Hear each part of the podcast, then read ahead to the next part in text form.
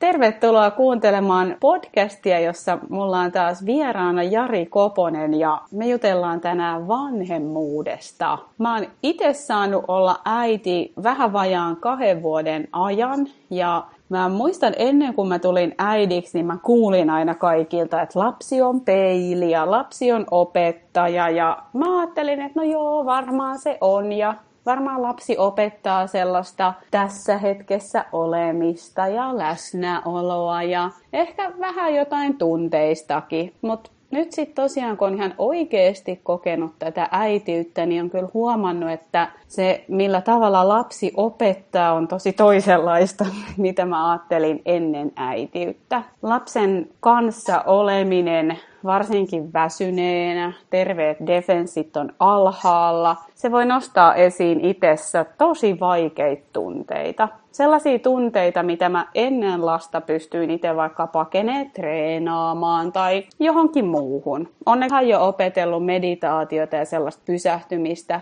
joidenkin vaikeiden tunteiden ääreen, mutta lapsen kanssa huomasi, että tästä ei nyt lähdetä pakoon. Että tämän, tämän kanssa on nyt oltava ja muutaman kerran on meinannut mennä peukalo suuhun ja varmasti on mennytkin, että, että miten näiden kanssa ollaan. Ja sanoisin, että nyt ymmärrän edes vähän sitä, että mitä tarkoitetaan, kun sanotaan, että lapsi on opettaja. Ja silti on tässä vielä ihan, ihan alkumatkan oppilaana oman vanhemmuuteni kanssa. Ne on, ne on ne, mistä mä lähden tähän meidän keskusteluun. Miten sä, Jari, haluaisit aloittaa? Mitä, mitä vanhemmuus on sulle opettanut? Joo, kyllä se on helppo seurata tuota, mitä sä sanoit, että, että lapsen, lapset tuo nimenomaan semmoisen peilin, joka, kun katsoo, mikä, mikä se opettajapeili on, niin suhteessa lapseen näkee kyllä omat niin kuin vahvuudet ja heikkoudet hyvin selvästi, jos vaan on turvaa, tilaa ja uskallusta katsoa sitä peiliä. Eli silloin kun huomaa, että lapsessa joku, joku ärsyttää esimerkiksi, käytännössä se aina on särsytyksen takana oma joku haava, joka oireilee.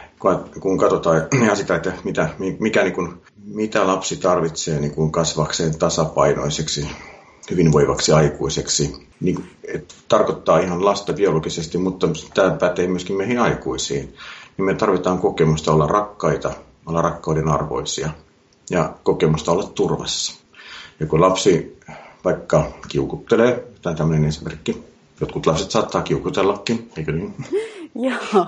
Niin tuota, se kertoo siitä, että sillä hetkellä lapsi ei koe olevansa rakas ja turvassa. Ja silloin jos mä ärsyn aikuisena siitä, ahdistun itse, niin se tarkoittaa, että minäkään en ole turvassa sillä hetkellä itsessäni. Koska mitään muuta syytä mun ei ole ärsyntyä lapsen kiukuttelusta kuin se, että mä en ole turvassa. Ja se, se turvattomuus meidän, meidän niin kuin ajassa ja läntisessä maailmassa, niin kuin Suomessakin, niin aika usein se, se piiloutuu, se pelko tämmöiseen arjen pyörittämiseen, että on, on jotakin tekemistä, joka vie mun huomiota ja, ja mä, tai tarvitsee mun huomiota. On se ruoanlaittoa tai siivousta tai työasian hoitamista etätyönä tai mitä vaan. Tai sitten se oma aika, saisi hetken aikaa vaikka katsoa telkkaria rauhassa. Ja silloin kun se lapsi tulee siihen ärsyt, niin kiukuttelemaan, niin se herättää itsensä tai sytyttelee punaisia valoja. Ja silloin voi ajatella, että okei, no mitäs, mitäs turvattomuutta mä sillä hetkellä koen. Esimerkiksi se, että otetaan nyt tämän viimeisen tästä, että mulla on hetken oma aika ja katson telkkaria. Niin se on semmoinen nimenomaan kohta, että mä saisin hetken aikaa myöskin tuntea niin kuin helpotusta ja että, että, että, että mun ei asetettaisi mitään vaatimuksia. Ja sitten kun se lapsi siitä huolimatta kiukuttelee, niin se saa sitä äkkiä pinnan kiristymään. Joo, mun yksi semmoinen iso muistutusmantra on itselleni ollut vanhemmuudessa, että luovu koko ajan odotuksista. Odotuksista siitä, että nyt syödään ihana rauhallinen lounas, tai nyt mitä hyvänsä, nyt minä sitä, nyt minä tätä. Et aina kun mä olen liian takertunut ollut mielessäni, että miten tämä asia nyt menee, ja, ja sitten mun lapsella tuleekin vaikka just joku kiukuttelu tai ei nukahdakaan. Ja, ja jos mä niinku väkisin pidän kiinni siitä mun odotuksesta, miten tämän piti mennä, niin musta rupeaa nousemaan ne vaikeat tunteet ja ärsytys ja ja ne muut, mitkä sitten jotenkin olisi, olisi paljon helpommin ohitettavissa. Ei sillä, että nyt sinällään niitä täytyisi ohittaa, mutta sillä, että mä en olisi jäänyt niin kiinni johonkin, miten tämän asian täytyy mennä, vaan mä pystyisin olemaan siinä, että okei, mitä tässä nyt oikeasti tapahtuu. Hmm, joo, ja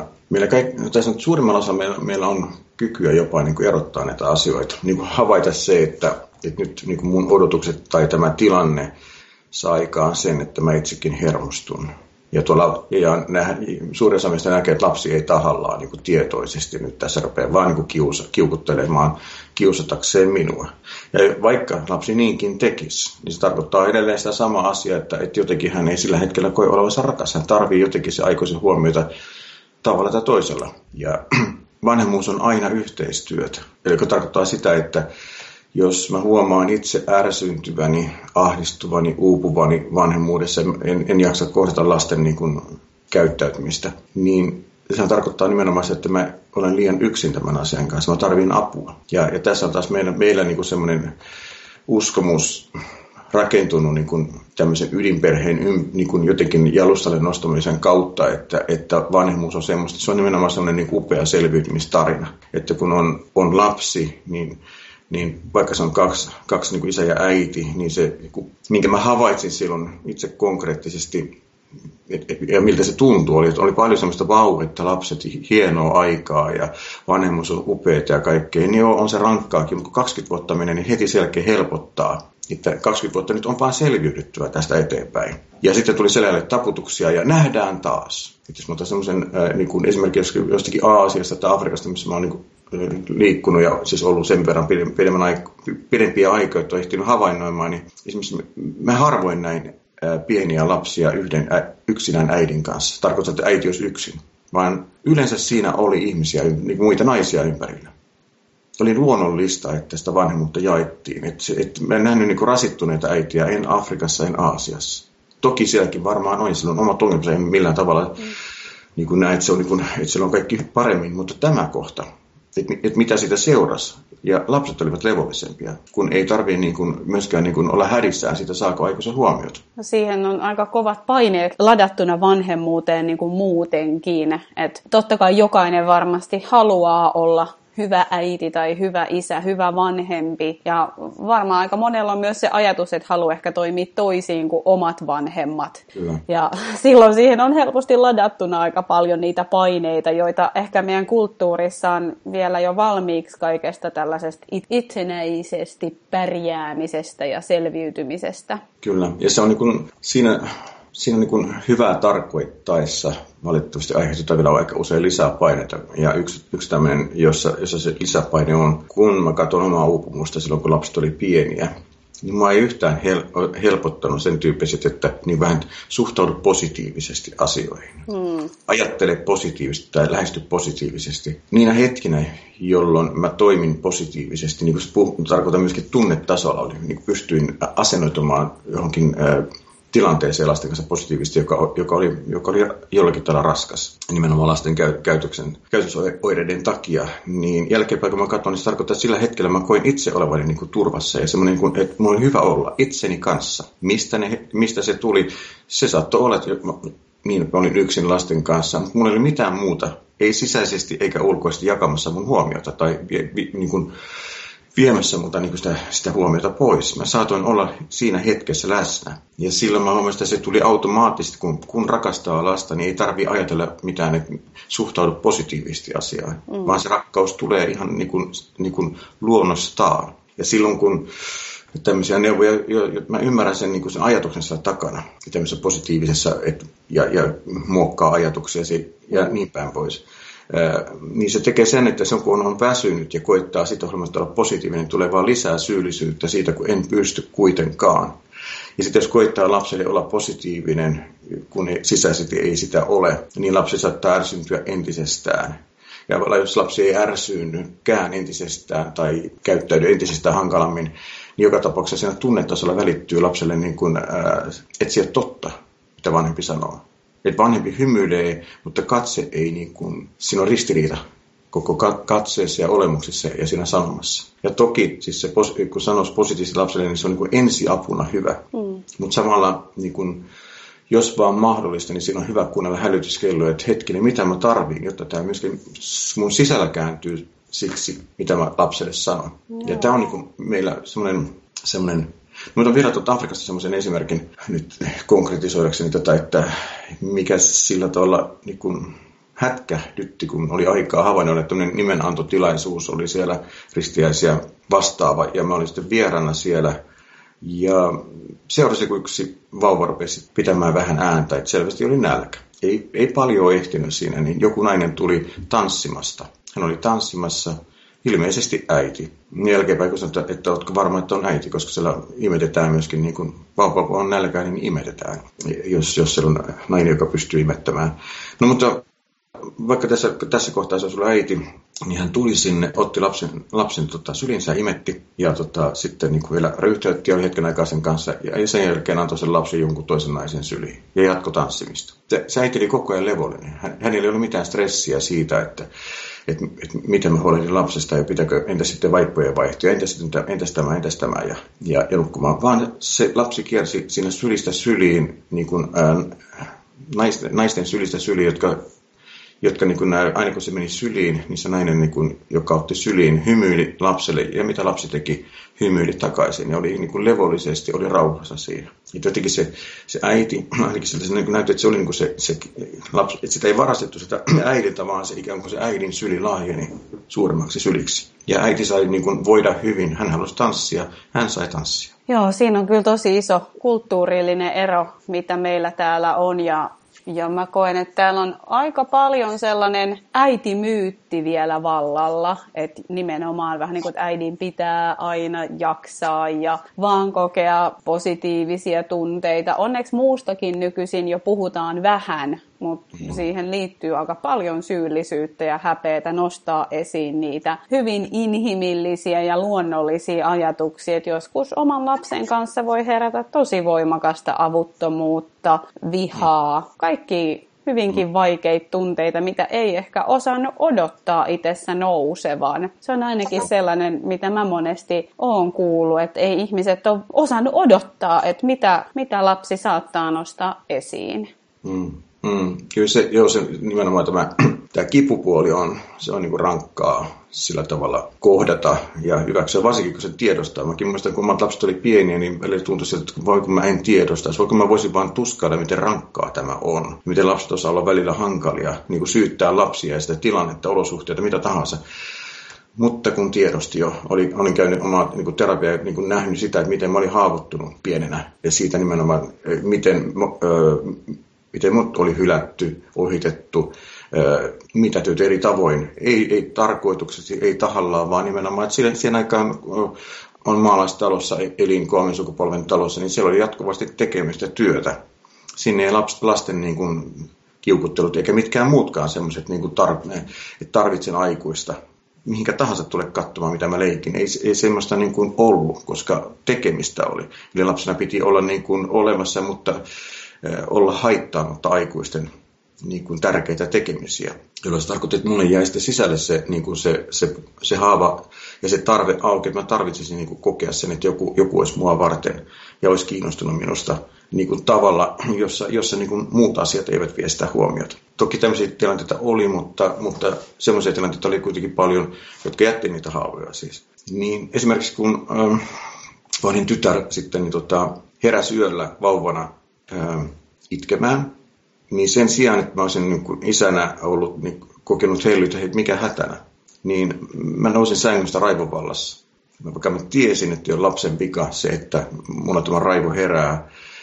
Mulla ei se raivon takaa, että anna, mä nukun, mä, tarviin aam- mä lähdin aamulla töihin, että, ja mä en muutenkaan jaksa yöllä yksinkertaisesti mitään muuta, kun mä halusin vaan mennä nukkumaan nyt. Että miten, et, jotenkin, et, et, mä en jaksa tätä nyt. Ja kävelessäni sitten sen... Lasten, lapsen luon, niin mä koitin niin kuin, ä, tietoisesti tehdä töitä, että se raivo laskisi minusta. Ja kuitenkin mä tunsin, että mä otin syliin sen lapsen sieltä sängystä, ä, niin ä, mä olin niin kuin, ä, jäykkänä siitä raivosta. Mä tunsin, että okei, mä olin niin kuin näennäisesti rento, mutta mä tunsin sisällä, että mä en ole todellakaan läsnä, vaan mä niin kuin haluan, että tämä tyttö nukahtaa nopeasti. Ja samaan aikaan musta tuntui hirveälle, koska mä tiesin, että, että se vauva tunnistaa sen. minkälaisissa sylissä se on. Mutta mä en voinut sille yhtään mitään niin kuin siinä tilanteessa. Enkä silloin osannut hakea siinä, siinä kohtaa, vaikka olin terapiaa käynyt, en osannut hakea siinä apua, että, että, että mikä on se hätä, mikä minussa aktivoituu. Vaan mä koitin niin kuin päättämällä, tekemällä töitä itse itseni kanssa päästä tästä yli, ja sehän ei auttanut.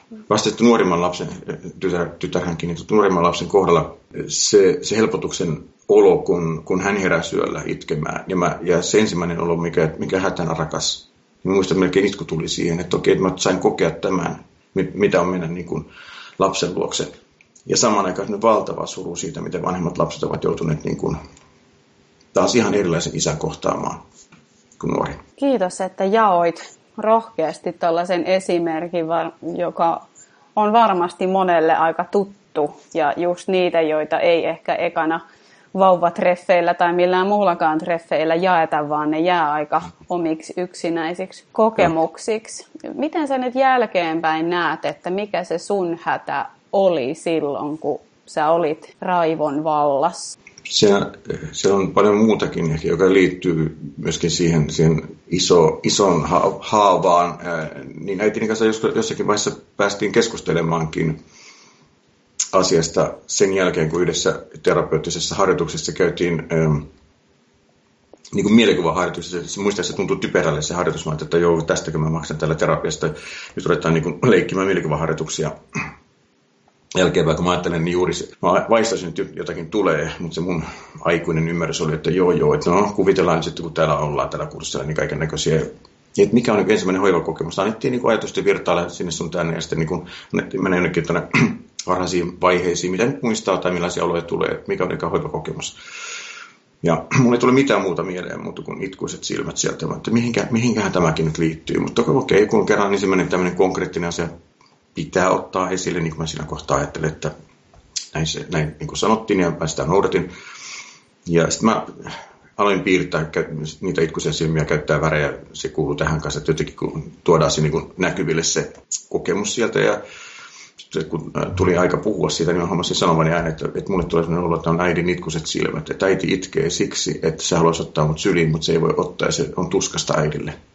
Että se ei voi tehdä sitä. Mä sitten en mä ymmärrä, mihin tämä liittyy. No sitten tapasin äidin jokin aika myöhemmin, ja tuota, hän sitten niin kuin tekemässä tuttuja askareita siinä keittiössä ja jotakin astioita käsissä. Sitten mä kysyin, kysyin häneltä sitä, että mulla on tämmöinen hassu kokemus tuli. Mä en tiedä yhtään, mihin tämä liittyy, mutta että, että, että, että, että, jos se tuli semmoinen olo, että sä itket sitä tuskaa, kun sä haluaisit ottaa mut syliin, mutta sä et voi ottaa mua syliin vauvana. Ja häneltä tippui astiat samantien käsistä, ja hän säikähti tosi kovaa ja sanoi, että miten sä voit muistaa toi, niin ihan totta. Se on tullut muutaman kuukauden ikäinen. Musta en mä pysty sanomaan, että mä muistan, mutta se vaan niin kuin tuli jostakin. Ja tota, ehkä sitä niin kuin, tästä myöskin, että mihin tallettuu niin kuin paljon enemmän, mitä me pystytään aktiivisesti muistelemaan. Ne vaan tulee esille jollakin tavalla sitten, ja tämä tuli nyt tuon harjoituksen kautta esille. Olin siihen silloin valmis näköjään. Ja sitten hän kertoi, että, että, että, että, että ukkini, kolmen sukupolven talossa, kun elettiin siellä maastalossa, niin hän kielsi ehdottomasti kaiken muun sylissä pidon ja hellimisen, mikä ei liittynyt sitten tuohon perushoitoon. Et ihan niin kuin voi syöttää ja vaihtaa vaippaa pestä ja tämmöisiä, mutta ei mitään muuta. Et minima- minimaalisesti. Äiti to- toki pyrki rikkomaan sitä sen, kun aina pystyi, mutta tota, ukkin oli hyvin julma mies myöskin. Ja piti, piti tiukasti kiinni sitä. Ja se syy, minkä takia ukki sitten teki, kun mä sitten jälkeenpäin se on myöskin ymmärtänyt ukkin haavoja niin kohdatessa niin itseni kautta, että ei hän pahuttaan sitä syliä multa kieltänyt, vaan siksi, että hän oli niin kuin elämässä oppinut sen, mikä monet varsinkin sen ajan viime vuosisadan alussa syntyneet ihmiset, että, että elämä on raskasta ja rankkaa. Ja niin kuin hän käytti semmoista, että, että perkelekö on muija koko ajan pään päälle. Jos sitä ei niin kuin hampaa tirvessä pidä poissa työnnä, niin se murskaa niin kuin muurahaisen kantapään alle tämä elämä. Eli se, että, että vaan niin kuin kovalla niin kuin, äh, vihaisuudella ja päättäväisyydellä ja ikenet verissä eteenpäin menemisellä, sä elät se, minkä sä elät, ennen kuin se nuija iskee sut. Ja siihen ei mahdu minkään näköistä niin kuin semmoista haavoittuvuutta, joka esimerkiksi, että, että lapsi olisi sylissä. Jos lapsi oppii olemaan sylissä, niin se ei, se ei kerta kaikkiaan selviä täällä. Joten lapsi pitää välttää siltä syliltä, jotta se oppii kovaksi. Eli tässäkin kohtaa okei, pahuttaan sitä tehnyt, mutta siitä oli todella, todella rajut seuraukset mulle itselleni sitten. Huh, tosi hurja ja pysäyttävä tarina ja tuo taas niin hyvin näkyville sitä sukupolvien yli menevää vähän niin kuin tunnetaakkaa ja siirtymää ja että sillä on ihan oikeasti todelliset jäljet ja, ja seuraukset ja Ja samalla niin kuin hienoa, että me puhutaan heti tästä, joka on tosi tärkeä perspektiivi, että silloin kun ne lapset herättää meissä ne vaikeat tunteet, niin se kysymys on lopulta just siinä, että mikä se mun haava tässä on. Joo. Itsellä oma, oman pojan kanssa on ollut tällaisia nukutushaasteita ja, ja se nosti mussa esiin alkuun sellaista just valtavaa ärtymystä ja sellaista, joka pahimmillaan joskus tuntui, että keho niinku kihisi vihasta, vaikka mä kans niinku järjen tasolla todella tiedän, että tää ei, tää ei auta ja pälä, pälä, pälä, tää ei ole mun arvojen mukaista, pälä, pälä, pälä, mut sitä vihaa mä niinku tunsin. Ja sit, sit kun uskaltauduin olemaan sen vihan kanssa, niin huomasin, että sieltä tulee seuraavaksi semmoinen syvä avuttomuuden tunne. Ja sitä ennen oli mun mielestä vielä pelkoja siitä, että apua, enkö mä osaa hoitaa mun lasta, eikö sillä ole turvallinen olo mun kanssa, silloin mä oon varmaan jotenkin huono äiti. Kaikki tällaiset ajatukset ja pelot ja avuttomuudet oli siellä niin kuin pohjalla ja taustalla. Ja se avuttomuus on taas semmoinen mun lapsuudesta hirmu tuttu tunne, joka on tosi semmoinen haastava kohdata, koska jo sanansa mukaisesti avuttomuus on niin avuton olo. Joo. Ja sit, sit mun nukutukset meni niin, että ensin tuli viha, sit tuli pelko, sit tuli avuttomuus, sit mä itkin. Ja, mm. ja kun mä tarpeeksi monta kertaa näitä tilanteita on nyt käynyt läpi, niin nyt tässä nukuttamisessa ei ole enää ongelmaa. Ainakaan tällä hetkellä on valmis siihen, että jossain kohtaa taas jotain vastaavaa tulee ja sit mun pitää taas ne tunteet katsoa, mitä tää tilanne silloin nostaa esiin, mutta se oli niin kuin kolmesataakuusikymmentä astetta käännös se, että tässä ei ole oikeasti nyt kyse ää, siitä, että miten mä saan mun lapsen nukkumaan, vaan siitä, että et katonko mä sen, mitä tää mussa nostaa esiin. Uskon, että on myös asioita, mitä voi konkreettisesti tehdä vaikka tällaisissa nukutustilanteissa, että se on lapselle johdonmukaista ja näin. Ei ole mustavalkoinen tämäkään. Varmaan omalla kohdalla tämä tilanne olisi jatkunut niin kauan tällaisena, ellen olisi itse lähtenyt ottaa tätä mun iltameditaatiotuntia sinne makuuhuoneeseen, että mitäs tunteita tämä tämmöinen meditaatio mussa nyt esiin nostaakaan. Mm. Joo, joo. Niin, tuollaista niin kuin, se on hyvin kuvaava esimerkki siitä, että millä tavalla sitten niin kuin, me voidaan olla vanhempina itsellemme. Eli sitä, että tehdä sellaisia asioita, jossa, tota, jossa me saadaan tilaa niille omille tunteille.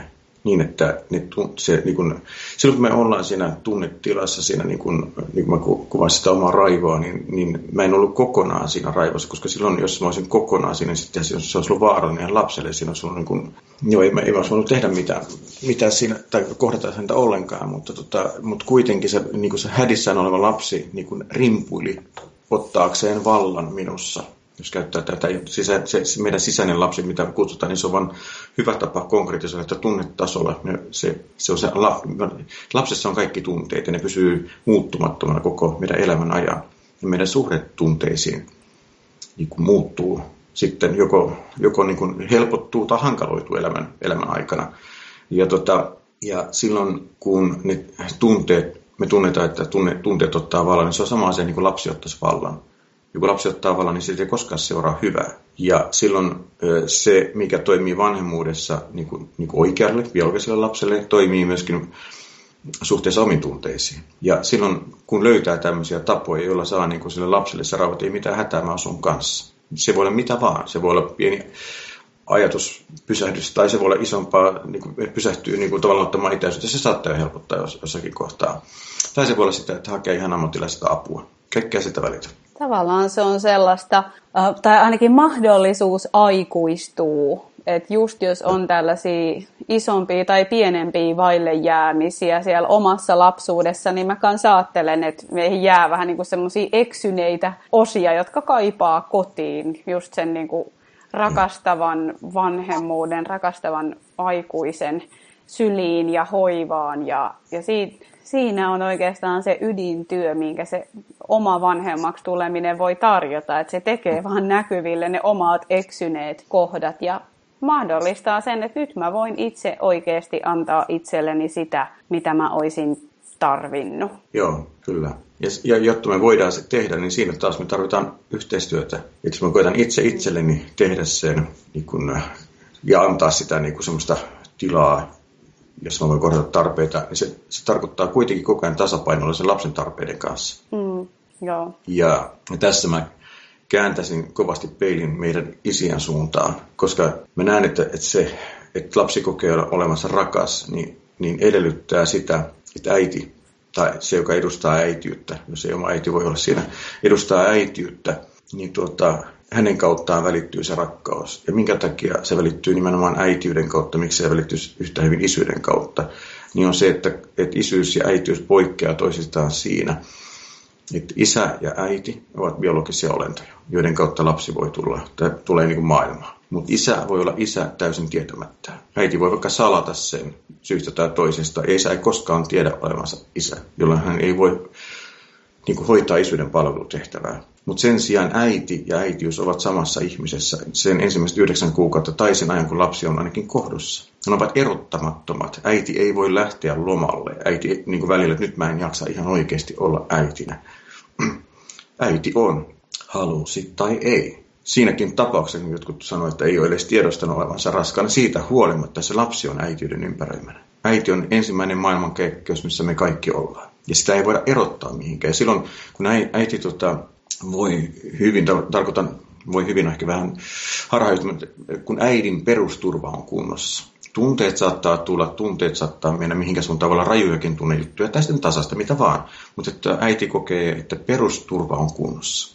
Niin silloin äidin kautta välittyy sinne kohtuun, äidin kehon kautta se ää, kokemus, että, että mä olen niin hyvän tahtoisessa maailmankaikkeudessa, eli minä olen rakas, on hyvä olla täällä. Silloin kun äidin perusturva ei ole kunnossa, niin vaikka hän mitään mantroja hokisi sille lapselle ja silittelisi vatsaa, niin lapselle välittyy se pelko, äidin pelko, äitiä pelottaa. Ja silloin taas Einsteinia lainaten lapsi niin kuin kokee elämänsä pahantahtoisessa maailmankaikkeudessa. Ei hän tietoisesti sitä, vaan hän reagoi siihen äidin niin kuin, olotilaan. Ja, tota, ja jälleen kerran ei tunteisiin, vaan siihen, mikä on se perusolotila. Ja kun kukaan meistä ei voi olla turvassa omassa varassaan, vaikka se onkin jotenkin yksi sellainen illuusio, mihin varsinkin länsimaissa meitä niin kuin, et ole itsesi niin kuin varassa täysin. Me ei olla erillisiä olentoja, me tarvitaan toinen toisiamme. Nekin, jotka erakoituvat, ne on tarvinneet jossakin vaiheessa ja niin kuin, eivät he ole niin kuin vauvasta yksin kasvaneet siihen erakkovaiheeseen. Ja tota, kun kukaan ei ole siis turvassa yksin, ja silloin kun katsotaan vanhemmuudesta, että se, se on niin isyyttä ja äityyttä, niin sitten taas isyyden tehtävä on tuoda tämä rakkauden viesti, että olet turvassa. Että jos äidiltä lapsi kysyy, niin kuin ei niin kuin tietoisesti, vaan niin kuin tiedostamattaan, että kuka minä olen, niin äitiys, se onko se, äitiys voi niin kuin palvella rakkaudellisesti, niin vastaa sillä olemuksellaan, katseellaan, kaikella, sinä olet rakas. Miksi mä olen rakas? Siksi, kun sä olet olemassa. Ei mitään muuta. Ei, ei mitään ehtoja. Olisit vielä rakkaampi, jos. Ei, vaan sä olet rakas. Ja isyys taas vastaa niin, että tuota, sä olet turvassa niin kysymykseen. Siihen, kun lapsi kysyy, missä minä olen? Mikä tämä paikka on? Isyys vastaa, että sä olet turvassa. Niin, ja kun jatkaa sitä siihen, että että kun lapsi on kohdussa vielä, niin eihän isyys vielä voi suoraan sitä, ei voi ohittaa sitä äitiä, vaan silloin nimenomaan se isyyden tehtävä, on se sitten biologinen isä, vaikka kuka sitä isyyttä edustaa, niin tota, huolehtia, että äiti on turvassa. Että äidin ei tarvitse niin kuin koittaa rimpuilla arjessa yhtään, vaan se voi, äiti voi keskittyä itseensä, ja mitä enemmän äiti voi keskittyä itseensä, niin kuin siihen. En tarkoita itsekkyyttä, se on taas ihan eri asia, vaan, vaan siihen jotenkin kohtaamaan niitä omia oloja ja tu- niin, että se, hän voi kokea olevansa turvassa, niin se kaikki palvelee lasta jo siellä kohdossa. Ja se on niin kuin se paras, mitä me isät, isät voidaan tehdä. Ei ihmetellä, totta kai me voidaan ihmetellä omia oloja ja kaikkea muuta vastaavaa, että mitä tämä isyys on, kun ei, ei musta tunnu miltään. Se on ihan tärkeää. Mutta sitten kun katsotaan se isyyden palvelutehtävä, se on nimenomaan turvallisuuden tuominen.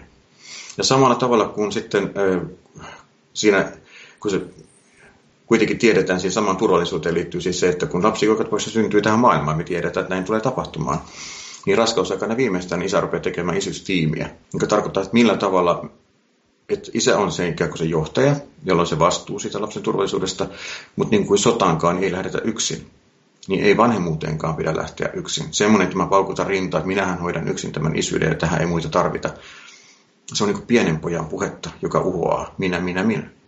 Vai isä, isy, isyyden, joka, joka ymmärtää isyyden palvelutehtävän niin kuin vaativuuden kaikessa yksinkertaisuudessaan, niin että huolehditaan turvallisuudesta, niin ymmärtää samalla, että tähän tarvitaan porukkaa. Mun on turha lähteä yksin sooloilemaan. Ja silloin kun on porukkaa ympärillä, niin tulee myöskin tilaa niille omille tunteille, silloin kun ei jaksa.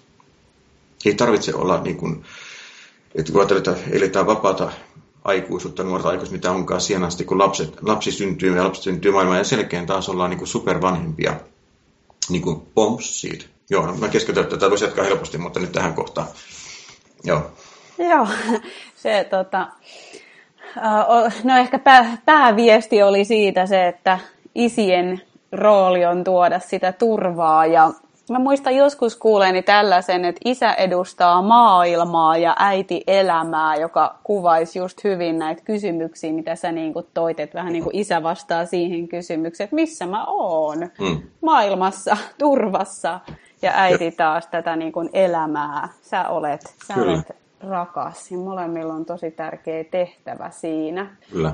Tota, puhut, sä sanoitkin vähän tuossa itsekyydestä, ja mä oon välillä mietiskellyt sellaista, että tässä ajassa, mitä me eletään, niin aina välillä näkee kahta ääripäätä. Toki on varmasti niitä kultaisen keskitienkin kulkijoita, mutta ne ääripäät on se, että joko äiti on vähän niin kuin semmoinen en tarvitse ketään, tietynlainen marttyyri, uhri, arkkityyppi just, että mä hoidan tämän itse, en, en tarvitse apua. Tai sitten se toinen ääripää äiti, joka lähtee etelän lomalle, on siellä viikon ja onko lapsi sitten isovanhemmilla vai missä, kun äiti ottaa omaa aikaa. Ja, ja taas en, niin kuin, en halua tuomita, mutta tuntuu just siltä, että onkohan toikaan tarkoituksenmukaista sen lapsen kannalta. Et mä oon ehdottomasti sitä mieltä, että äidin on tärkeä saada myös omaa aikaa, mm. mutta ainakin itselle joku viikon etelän reissu tai mitä hyvänsä, niin, niin tuntuisi itse asiassa siltä, että mä ehkä vähän enempi pakenisin jotain siinä tavallisessa arjessa. Onko sulla tähän ajatusta? Joo, kyllä se, niin kuin meillä on erilaisia selviytymiskeinoja. Jonkun selviytymiskeino on sellainen, että hoidan yksin kaiken ja, ja sillä, sillä tavalla selviydyn peloistani. Joku, joku tota, selviytyy esimerkiksi näin, että et pidän huolta omista tarpeistani, niin minun pitää päästä vaikka lomamatkalle. Nimenomaan minun pitää päästä. Ja molemmissa tilanteissa niin kun, äh, kysymys on sen, sen haavoittuneen lapsen oireilusta.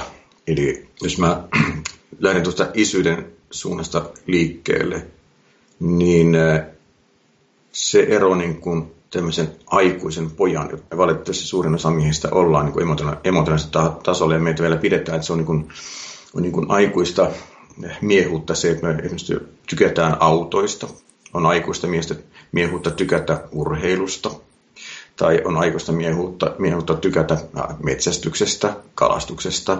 Näistä niin sanotusta miesten jutuista on, että vielä paljon lisääkin, mutta kuitenkin miehellä on joku semmoinen niin kuin semmoinen puoli, että kun se tykkää jostakin asiasta, pitää tärkeänä, niin se ylittää ja ohittaa kaiken. Tämä on vaikka tämmöinen joku, joku tuota, kun oli nyt jalkapallo, jalkapalloturnaus, mikä tämän kilpailut tässä, niin että kun isä tykkää ja mies tykkää jalkapallosta, niin se vaan niin kuin ei mahda itselleen mitään, vaan se hautautuu katsomaan niitä jalkapallootteluita ja siinä kaikki. Ihan sama, mitä perheelle tapahtuu.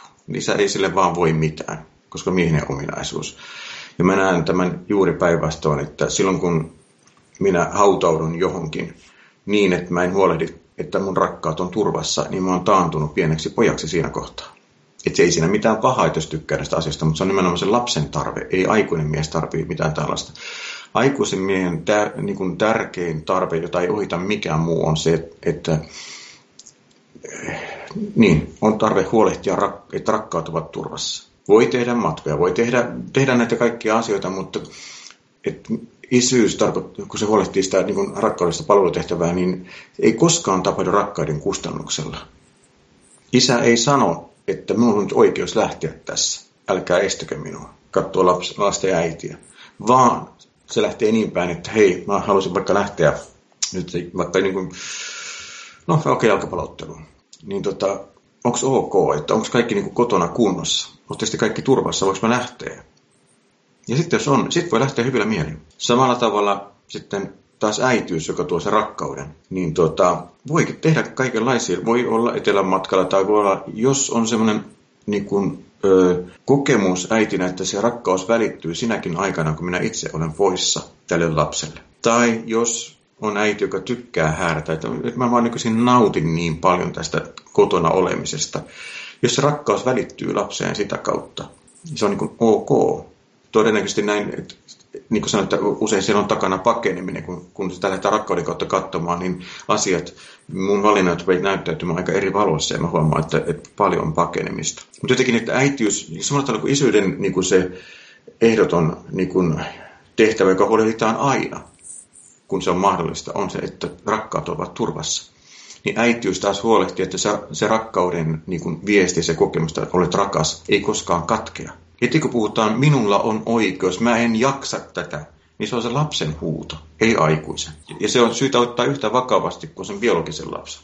Koska sitten jos yrittää jaksaa, on se sitten mitä vaan, niin, niin tota, siinä vaan uuvutaan. Ja sitten on vaan se seuraava, se rakkaus katoaa, turvallisuus katoaa. Tosi, tosi tärkeää, että ei kiellä niitä ajatuksia itsessään, vaan just se vastuullinen tapa olisi vaikka huomata, että hei, et nyt mä huomaan, että tekisi mieli lähteä kahdeksi viikoksi ihan yksinäni Gran Canarialle. Että tää, hmm. tää on nyt ihan tärkeää ottaa tosissaan, eikä syyllistyä tai mitään muutakaan siitä, vaan nähdä ne sellaisina omina avun huutoina, jonka äärelle on kyllä tosi tärkeää pysähtyä, koska jos niin kuin toistuvasti ylittää niitä omiin jaksamiseen rajoja, niin kyllä siellä jossain kohtaa usein jonkunnäköinen romahdus tulee. Ja sitten usein lapsi on se tietyllä tavalla avuton osapuoli, joka helposti sen romahduksen sirpaleet saa ainakin naamoille jollain lailla. Nyt vähän ehkä iso ja radikaalikin vertauskuva, mutta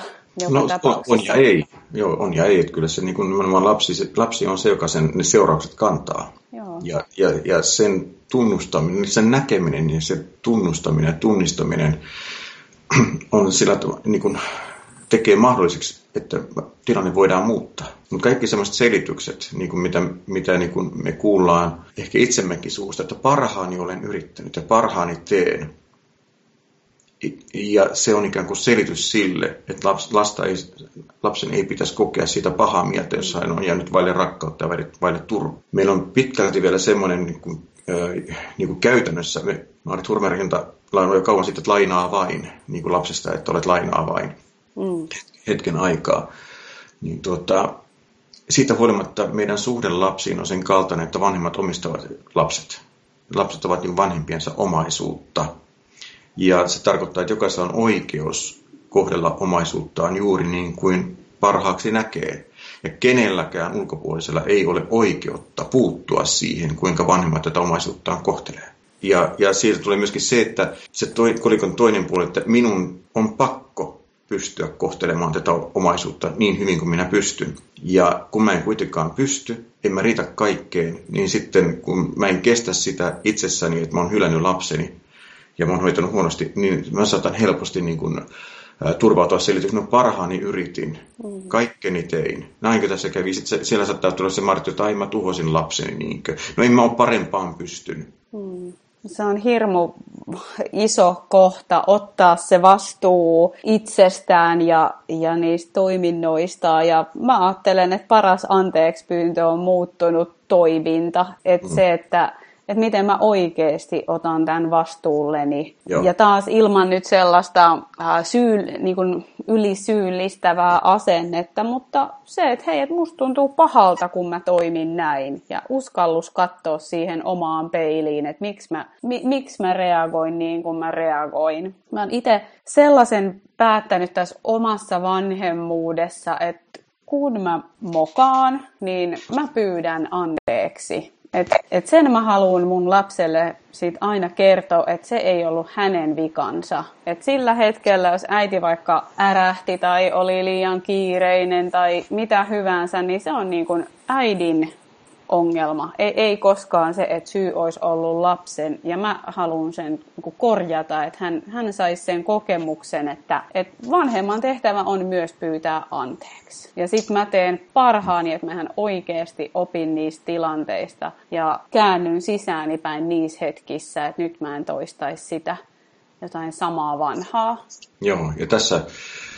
Nyt mä oman toistavani tätä samaa, mutta se on niin kuin sellainen asia, että, että vaikka sen ikään, ikään kuin saattaisi teoriassa tietää, mutta käytännössä avu, avun hakeminen, apuun turvautuminen, se, että ei yritä selviytyä yksin, niin se on, se on haasteellista. Edes havaita tarvitsevansa apua. Kun mä, ää, tai oma tyttäreni, toi yksi tyttäristä niin esille sellaisen tilanteen, missä, missä niin kuin mä olin kääntänyt hänelle selkäni. Tilanteessa, jossa, jossa hänellä oli äitinsä kanssa riita niin kuin teiniässä. Ja, ja kun sitten mä tulin paikalle, oltiin siis erottu ja mä tulin sitten paikalle, että, tota, että olisiko sitä jotakin apua. Niin hän sitten sanoi, että miten mä olin niin kuin, minulla oli, että hän oli siis ajatellut mielessä, että, että onneksi iskä tulee paikalle, niin se ainakin kuuntelee mua. Että semmoinen, niin kuin, tai jotenkin on mun puolella jotenkin tässä tilanteessa. Ää, niin tota, sanoin, että, että muistin heti, kun hän rupesi puhumaan tästä. Hän oli yli kaksikymmentävuotias silloin jo, niin tota, tai jotain, jotain sitä luokkaa, parikymppinen vaikeassa. Niin, tota, niin sitä, että kun, me joo, me menen siihen tilanteeseen niin, että, että kun sitten, tota, kun sä iskä tulit, niin sä et edes katsonut mua silmiin. Vaan sä kuuntelit vaan äitiä. Sitten sanoin, että, että miten kukaan voi kääntää omalle lapselle selkänsä, niin kuin sä iskä teit mulle. Ja minulla tuli sillä hetkellä se, niin kun, se, semmoinen olo, niin kun, joo, kun hän puhuu, niin se, se murskaava tunne tuonne niin sydänalaan. Siis semmoinen, että mä tuntuu, että minulta lähtee taju ja mä kamppailin, mä pysyn tajuissani, kun mä tiesin, miten mä olin niin kun, satuttanut omaa lasta tuossa tilanteessa. Et, ja tota, ja mä, niin kun, ajattelin, että mä tarvitsin kaiken sen terapian, kaiken sen ammatillisen ymmärryksen, kaiken sen, mitä mä puhun ihmisten kanssa, ja se, että mä pääsin tästä puhumaan jonkun kanssa vielä tämän jälkeen. Mä en olisi kestänyt sitä, niin kuin sitä, sitä niin kuin vastuun ottamista, mikä siinä oli. No sitten itkettiin kaikki, siinä oli mutkin lapset paikalla.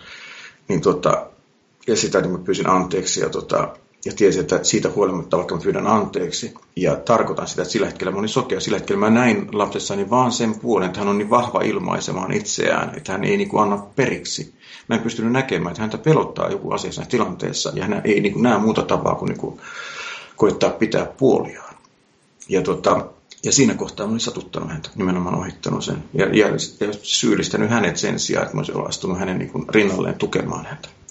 Ja sitten tota, hän on itse, kun keskusteltu tästä aiheesta, niin unohtanut tämän, ainakin viimeksi kun puhuttiin joskus, aina palataan tähän, tähänkin asiaan, niin tota, aika ajoin. Niin se loppui jotenkin sitten, se, meidän se isä-asiasta keskustelua, että tiedätkö iskä, mikä tässä on parasta. Mä sillä hetkellä mietin, että tässä ei ole mitään hyvää, että mä oon särkenyt omaa lastani. Ja, ja se ei ole ainut kerta, se oli vain yksi niistä tilanteista, missä mä hyvää hyvyyttäni yritin parhaani. Omasta mielestä toimin rakkaudellisesti, mutta käänsin lapselleni oikeasti selä. Niin tota, tota, nyt syyllisyys meni oikeille hartioille, eli sulle. Minusta aivan loistavasti sanottu. Että näin juuri, että jos olet noin tunnet, niin silloin jotakin hyvää oikeasti on tapahtunut, koska mun vastuulla se oli, ei se ollut sun vastuulla. Joo. Niin se, että ihan onpa lapset minkä ikäisiä tahansa, niin jotta me, jotta me kyetään, kestetään se vastuun ottaminen, edellyttää sitä, että me niin kuin hoidetaan niitä haavoja itsessämme. Koska ellei me hoideta niitä haavoja, niin sitä anteeksipyynnöstä tulee vain suoritus. Joo, just näin. Ja temppu. Se anteeksipyyntö tulee nimenomaan sieltä, että, että on se oma haava niin kuin... niin paljon hoitunut, parantunut, että mä itsessäni tunnen sen kivun myös. Ja sitä kautta mä voin myöskin kohdata lapseni. Ja sitä meidän ei tarvitse yrittää tehdä yksin. Et siksi mä tästä yhteistyöstä niin paljon niin kuin jotenkin mä painotan, koska mä, mä, mä sorruin sooloiluun, kaiken terapian, kaiken semmoisen, mitä mä olin oppinut, niin siitä huolimatta minä sorruin sooloiluun vanhemmuudessa. Ja kaikki ne virheet, mitkä mä oon tehnyt vanhemmuudessa, niin johtuvat yksin tästä. Aina kun mulla oli tukea, jotenkin tilaa, apua, ei mulla mitään hätää niissä hetkissä. Mutta mä en osannut erottaa käytännössä. Mä ymmärsin teoriassa, mutta en, en osannut erottaa käytännössä eikä tunnistaa. Mä ajattelen, että yksi iso vastuun ottamisen muoto on just se avun hakeminen. Ja no. se, se on ihan valtavan iso vastuunotto ja samalla semmoinen tietty, tietty asenne, mitä toivoisin vanhemmuuteen, että mä oon harjoittelemassa. Et, et, mä ajattelen, että se on vaarallinen asenne, että mä tiedän aina, miten asiat tehdään ja ehkä se on just sitä sooloilua, kun se, että et mä oon täällä elämässä harjoittelemassa, tää nostaa kaiken näköistä esiin musta, mutta miten mä otan vastuun siitä, mitä se musta esiin nostaa ja sitä en pysty yksin tekemään. Joo. Aika nöyräksi vetävää puuhaa, hyvällä on, tavalla. Kyllä, ja sitten kun siinä on semmoinen se puoli, että se, on, se tuntuu paradoksaaliselta, mutta, mutta kun sitä katsoo nyt jälkeenpäin, että missä vaiheessa mä oikeasti opin iloitsemaan vanhemmuudesta ja nauttimaan niistä hyvistä hetkistä oikeasti, niin vapautumaan niin nauramaan lasten kanssa yhdessä. Että, että mä niin oikeasti olen mukana, että, että vau, näin, ne hyvät hetket. Niin samalla tavalla sen avun kautta, että kun oli tullut autetuksi, niin ei tarvinnut enää niin kuin kipuilla niiden haavojen kanssa, vaan pystyi elämään läsnä tässä hetkessä lasten kanssa ihan eri tavalla. Ja se on, ja se niin kuin lapset, kun, kun lapset huomasivat, että iskä, sä oot muuttunut. Tietysti me säikähdit, mitä on tapahtunut. Että sä oot jotenkin, niin kuin sä, sä oot rennompi nykyään. Tai jotain tämän, tämän tyyppistä lapsista noin, niin mm. on se aika valtava kiitos, niin kuin palaute niissä hetkissä. Ei tarkoita sitä, ettenkö senkin jälkeen kompuroinut. Ja ettenkö edelleenkin saata kompuroida aikuistenkin lasten kanssa. Mutta, mutta juuri se, että se pelkästään se apu niiden haavojen hoitamiseen, vaan myöskin sitä, että me pystytään sitä, sen avun, avun avulla iloitsemaan vanhemmuuteen liittyen. Ja kun me iloitaan sitä, sitä vanhemmuudesta, niin se ilohan niin kuin välittyy lapselle.